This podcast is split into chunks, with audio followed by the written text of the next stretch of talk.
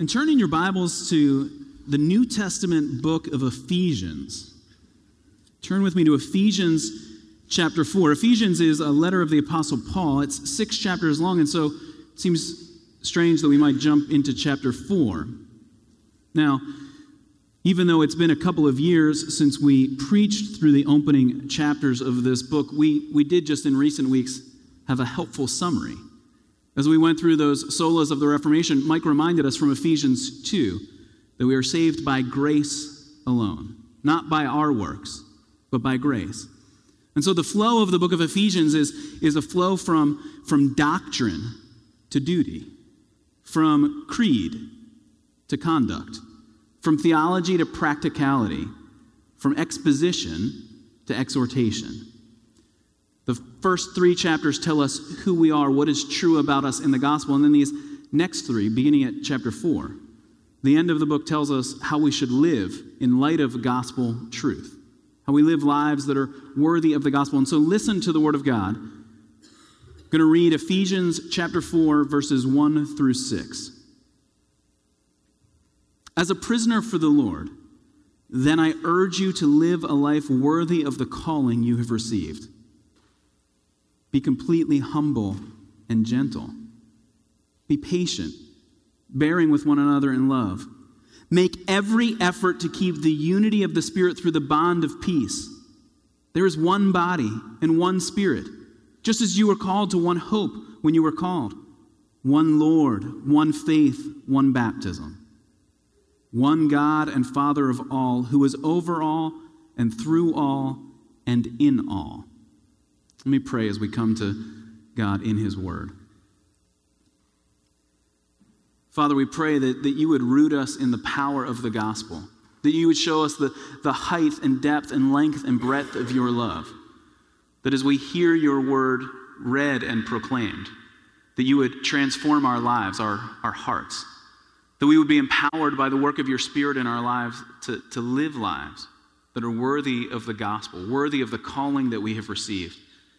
Lord, we pray for, for those that gather here this morning with, with great burdens, with sorrows, with struggles, with, with tragedies. Lord, that you would show them the hope, the, the eternal, everlasting, true hope to which we have been called, the hope which is ours when we come to Christ. Lord, for those that don't know Jesus as Savior, who have not confessed this one faith, do not, do not have Him as their, as their one true Lord, I pray that even today you would break down the barriers to gospel belief. Lord, that you would give us confidence and hope in your word. Father in heaven, we come praying in the name of Jesus, our Savior. Amen. All right, now I want you to hear this description of the laziness and entitlement of youth. The laziness of kids, listen up. Laziness and entitlement, listen to this. Never have youth been exposed to such dangers of both perversion and arrest as in our own land and day increasing temptations, sedentary occupations, and passive stimuli just when an active life is most needed. A lessening sense for duty and discipline. All right, now, perhaps you hear that as a critique of somebody sitting near you in this room. Maybe you hear it as a critique of an entire generation or generations younger than you. But but I want to hear this as a critique of the church, of us, all of us. There is a lessening sense for duty and discipline among those who call themselves Christians. An increasing sense of perversion and, and distorted realities, uh, increasing temptations for us. And, and just to be fair, that quote was from 1904. So the generations they were critiquing are, are long dead. Because you see, it's, it's not really a problem with kids today, it's a problem with all of us. And it's a, a spiritual problem for us in the church as well. This sense of, of entitlement, of spiritual laziness, of, of this idea that, that, you know what? You know, as long as, I, as, long as it, it, it feels good to me, then then I'll, I'll keep showing up. And maybe that is your view of, of how the church is supposed to work. When it's convenient for you, then you can be here. As long as it fits your schedule, as long as it gives you what you expected it to give you. You know, we'll connect with other people as, as long as it's not too hard.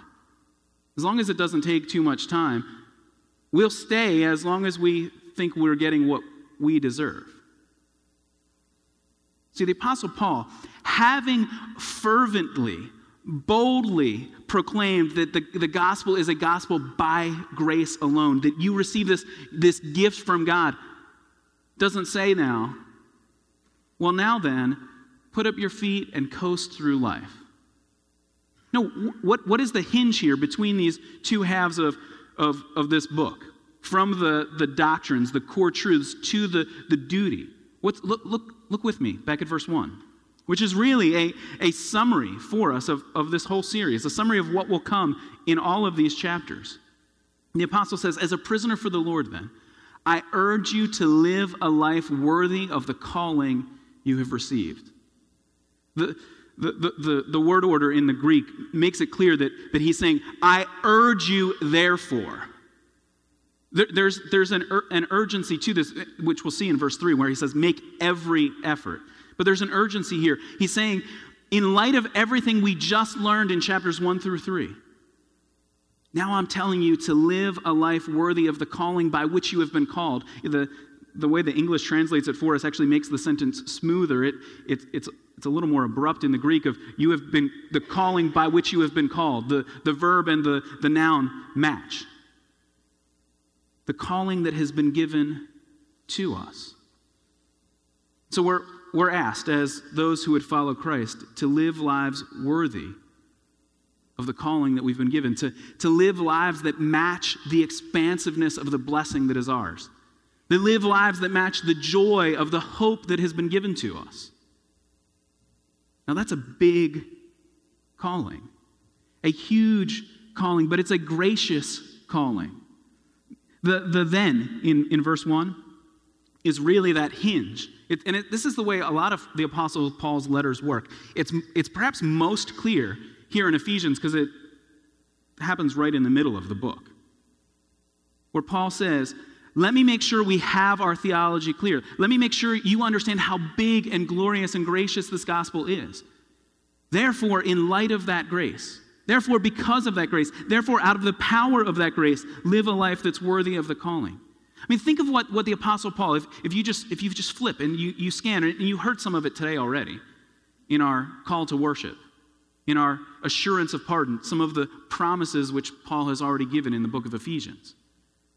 We, in, in chapter 1, we're told that we have been chosen in Christ Jesus before the foundation of the world. We are recipients of God's grace, His generosity poured out on us.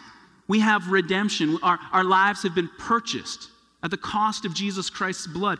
We have been forgiven of our sins. Chapter 2 tells us that we are made alive in Christ. We are saved by grace alone. We are united together in the church. We, we have the joy of, of giving praise to God. That's the calling. As big and ex- expansive as you can think of it, the, the height and width, width and, and depth and, and breadth of, of the love of God stretch endlessly. That's the love which was shown to you. That's the calling which God has placed on you. It's a gracious calling, but it's also a serious calling. Look at, look at verse 3, the way the apostle begins, the, the way the exhortation begins there. Make every effort. Wait, but I, you, you just told me that it was by grace alone, that it wasn't anything I do. There's nothing that I can do to deserve salvation, that I can, can earn salvation. But now, Paul, and, and really the language is, is as strong as he can make it. This is the pounding on the pulpit, get your attention kind of moment. Make every effort. Do all the work necessary. So, how can Paul say, say there's nothing required of you? And now, make every effort. It's in that therefore. Because you have been saved, there was nothing you could do, but Christ did it all. Therefore, make every effort. And you see, if we, if we, get, that, if we get that order mixed up, then we've distorted the gospel completely. if we think that I do good works so that God will show me his love, so that God will forgive me, then we'll continue to work and work and work, making every effort, perhaps working diligently, but without any hope or joy, because we'll always be in doubt. But if, if, if you've received the gospel by grace alone, and therefore, after that, because of that, because the gift has been given to you, now you make every effort. You can place it in the, in the right, right context. See, Paul is calling believers to, to shake off the, the laziness of your human heart, to shake off the complacency of your, your spiritual walk, and to make every effort in pursuit of this life which is worthy of the gospel. But how? How do we do it? I mean, even if we see, we, we agree, I, I, that's what I want. But how do we do it? Now, really, that's what we're going to essentially answer over the next couple of months as we look at all of these chapters. But, but today, Paul gives us a start. How do we do it? How do we live a life worthy of calling? Look at verse 2. First, there's work we have to do in our own hearts. First, you have to deal with yourself. What does he say? Be completely humble and gentle. Be patient, bearing with one another in love. Now, those sound like such good churchy words, don't they? But these would have been shocking in the first century. You and I, even, even in, in our broader culture, we, we prize humility today. Even if it's a false humility or fake humility, we at least want people to to, to make the effort to look humble. Those that are arrogant, we, we're, we're quick, quick to push aside. But in the ancient Roman world, humility was not a virtue, humility was weakness. You're humble because you don't have the power to get up and do anything. You, are humble because of your, your place in society, because you have no worth. That's what humility was viewed as by the, the, the secular culture in which these Ephesian Christians lived.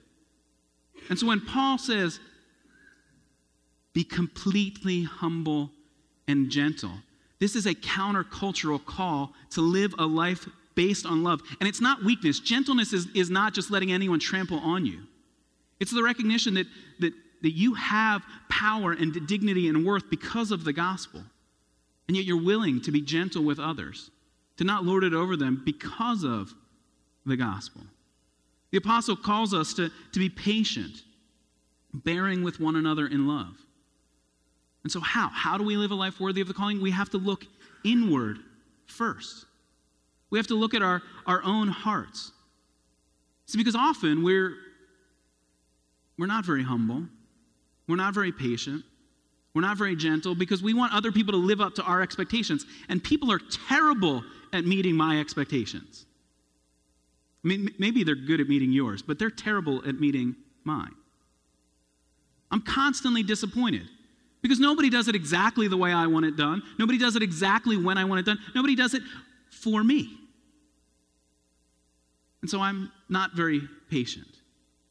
See, we're, we're glad to, to help other people live up to the demands we place, but, but we don't want to do the work in our own hearts. And you see, Paul's starting point for this gospel work, this gospel urgency is, is start with yourself. Deal with your own heart. But how do we do it? How do we, how do we find this humility, this true gentleness, this, this real patience? See, because it's not something you can just work up yourself. Otherwise, you're, you're, you're back on the wrong side of the equation. If I just try harder, if I just do more, if I. No, what is Paul saying? Live a life worthy of the calling you have received. It's a gift given to you. You have been called by God, it is something God has done for you. And so, how can we live lives of real humility? It's by looking to our Savior, the one with all power and authority, the one for whom every person he ever met was not merely subservient to him, but was created by him and for him. And yet, what does Christ do? humbles himself. He becomes obedient to a cross, becomes obedient even unto death for us. We see in Christ true gentleness. That he doesn't lash out at his enemies, but willingly, powerfully allows the sins of the world to be placed on him. In Christ, we see real patience. And so, to find true humility, we need to find our identity in Christ. To find true gentleness, then we need to trust our future to Christ. Trust Him. That He will deal with, with the struggles and sorrows of life, that ultimately we can serve others because we have been served. To find true patience, we need to rely on Christ's strength. Christ humbled himself. See, because what is Paul saying here? He's saying that the unity in the church, the bond that we have in the church, it begins first with the calling that we have, but then the place that we need to start is with character. Unity begins with character by looking at your own heart, by pursuing humility and gentleness and patience, by bearing with others. But, but Paul continues. We've already pointed out the urgency of verse 3. Make every effort. Get up and work for this unity. Look at verse 3. Make every effort to keep the unity of the Spirit through the bond of peace. Make every effort. See, we saw in verse 2 that there's an internal work that we need to do turning to Christ and finding our character in Him, dealing with our own hearts. But, but now verse 3 says, now get out there and find unity, seek unity, pursue unity in the church. Now, most of us, most of us, the way we want to deal with unity, the, the way we, we deal with conflict and we seek unity is much more passive than this. Ooh, this is this is a little awkward. And so we try and we try and find some sort of some sort of peace or unity by, by sort of stepping back, stepping away. Or we can jump in and, and just steamroll people to get what we want, and we think that that counts as unity. But Paul is not calling Christians, he's not calling the, the believers in Ephesus, he's not calling them to passivity. Again, make every effort to keep the unity. It's an active work, it's something you have to pursue, it's something you have to, to work at. Now, now, notice that it is a spirit given unity. It's not something that, that we can muster ourselves. It's not something that we begin with. It's, it's the unity of the Spirit through the bond of peace. You see, it's the Spirit of God, the Holy Spirit, who brings real peace. Because you've been reconciled to God, and this is, this is chapter 2 of this book. Because you have been reconciled to God, you are now reconciled to one another. Because the bond of peace has been, been forged by God Himself, now keep that unity. You might think, well, if, if God has done the work, then I can just step back again and I don't, I don't have to do anything. No. What is Paul saying? Make every effort to keep the unity of the Spirit, which means you need to, to dive into relationships. That's why community groups are something that, that we're telling you aren't just like, well, if you can squeeze out a little bit of time in your, in your life. No, the elders here at Faith think this is central to growing in the gospel. Because you, to find unity, to find a connection with others, you have to spend time with them. You have to show gentleness to them. You have to be involved in the struggles and sorrows of life in order to, to show patience, to bear with one another. The bond of peace is created by the gospel, created by the Spirit, but the work now is given to us in the Spirit to do. And then, then look at how the apostle now describes the unity of the church. Verses 4, 5, and 6, he, he repeats the, the word one seven times. But, but you'll, you'll even notice with me as, as it's structured, just look at the way it's structured, that it's really structured in a, in a Trinitarian way. First, this cluster of the Spirit, then the cluster surrounding Jesus Christ the Lord, then the finally the Father of all. It's a Trinitarian formula, but it's, it's expanded to to seven times the apostle is showing us where our unity is found. Look at, look at what he says in verse 4. There is one body and one spirit, just as you were called to one hope when you were called. The apostle is describing the unity of the church. There is one body, the church. You are united together, called by God. There is one spirit at work in you. The Holy Spirit is active in the midst of the life of the church, in your life.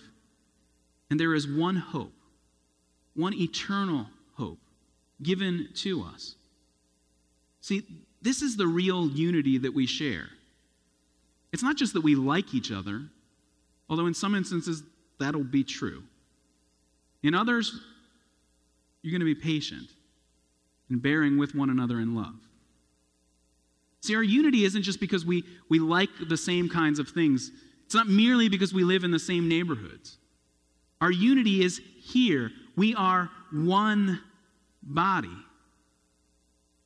called by one Spirit, bonded together by the work of one Spirit, and we have one hope. But, but do you hear the, the good news in that? You and I, see, if, if we merely focus inwardly, if we merely focus on, on ourselves, then yet, yet remember, Paul is saying, look at your own heart. But if we merely do that, then we begin to we begin to test everything in the church based on how much it meets my demands, how much I personally like it. But if we if we if we see the one hope to which we are called, if we see that we have the message that the world is desperate for, then we can find unity in our purpose, in our mission, in our ministry. See, it's not hard to see the, the fact as you watch the news, the, the sorrow, the chaos, on, on, on the grand scale, on the global scale, on the national scale. And it can feel overwhelming. Like, what do I do? We might even feel like I'm, I'm not sure everyone here would do what I think they should do. But, but do you see what you and I really have to bind us together? We are one body with one spirit, and we have one hope. This is the gospel message an eternal, everlasting message that the world needs. The apostle continues in verse 5. It says, There is one Lord, one faith, one baptism. See, Jesus Christ alone is Lord. He is the one who died in our place. He is the one through whom everything was created. He is the one who has now been exalted to the heavens as the King of the universe. There is one Lord. There is one faith, the faith given to us, the, the truths that we believe. And there's one baptism. See, there's, there's only one church, there's only one way to be identified with the church through the waters of baptism. Now, we have to admit here that this this is much more exclusive, much more narrow than our culture would be comfortable with, perhaps even than, than you're comfortable with. To say that there is only one Lord, you, you mean just one. There's only one way. There's one faith, one, one set of truths you have to believe, one core story that is true for every single person everywhere. There's only one baptism, one way to be joined to God in His community. See, see, culturally, this sounds like, well, wouldn't it be nicer to say that, like, there's, there's one Lord for, for you? There's one faith as long as it works for you? I mean, we want to add the conditions to it to make sure that we're not excluding anyone. But, but everyone's, everyone's belief system is exclusive.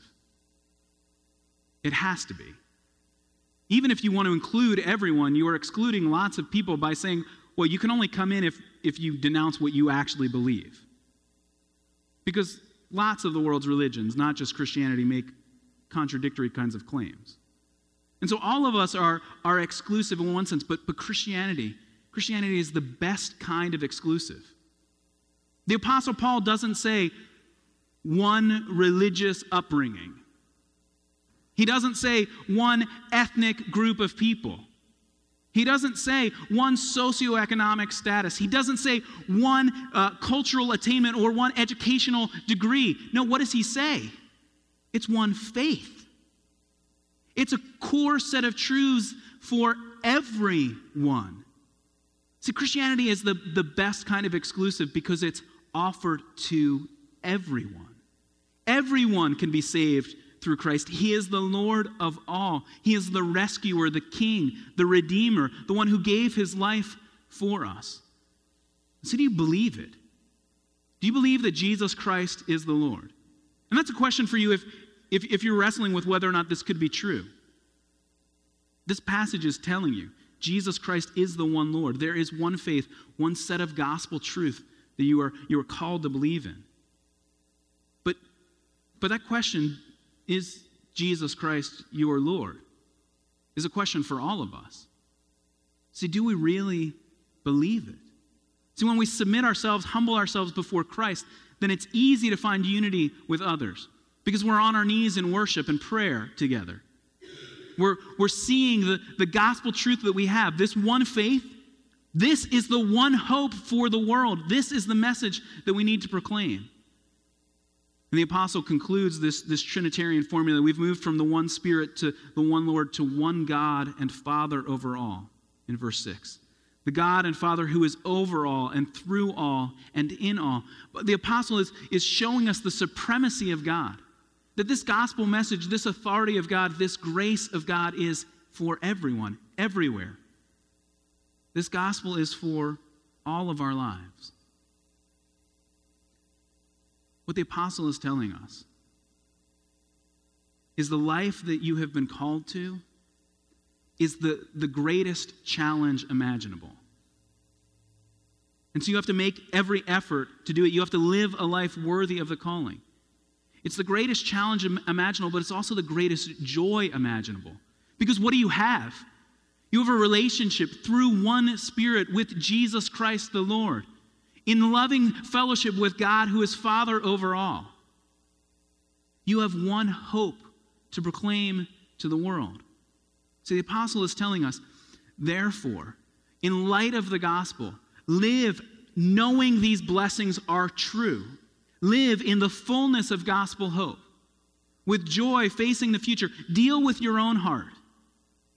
But then stand up and make every effort with your fellow believers in pursuit of the gospel, in pursuit of the mission of the church. What we're being told is that church, you are more than what you have become. There's, there's a, a scene in the classic Disney movie, The Lion King. It's about a lion who becomes a king. All right? And, and young Simba's father, who was the king before him, has died. And so the, the, the, the crazy monkey claims to be able to show Simba his, his father, and, but his, his father's already dead. And, he, and so he takes him to this, this, this pool of water, and, and Simba leans over and he looks in. And the crazy monkey says, Do you see him? Simba says, No, that's, that's just my reflection.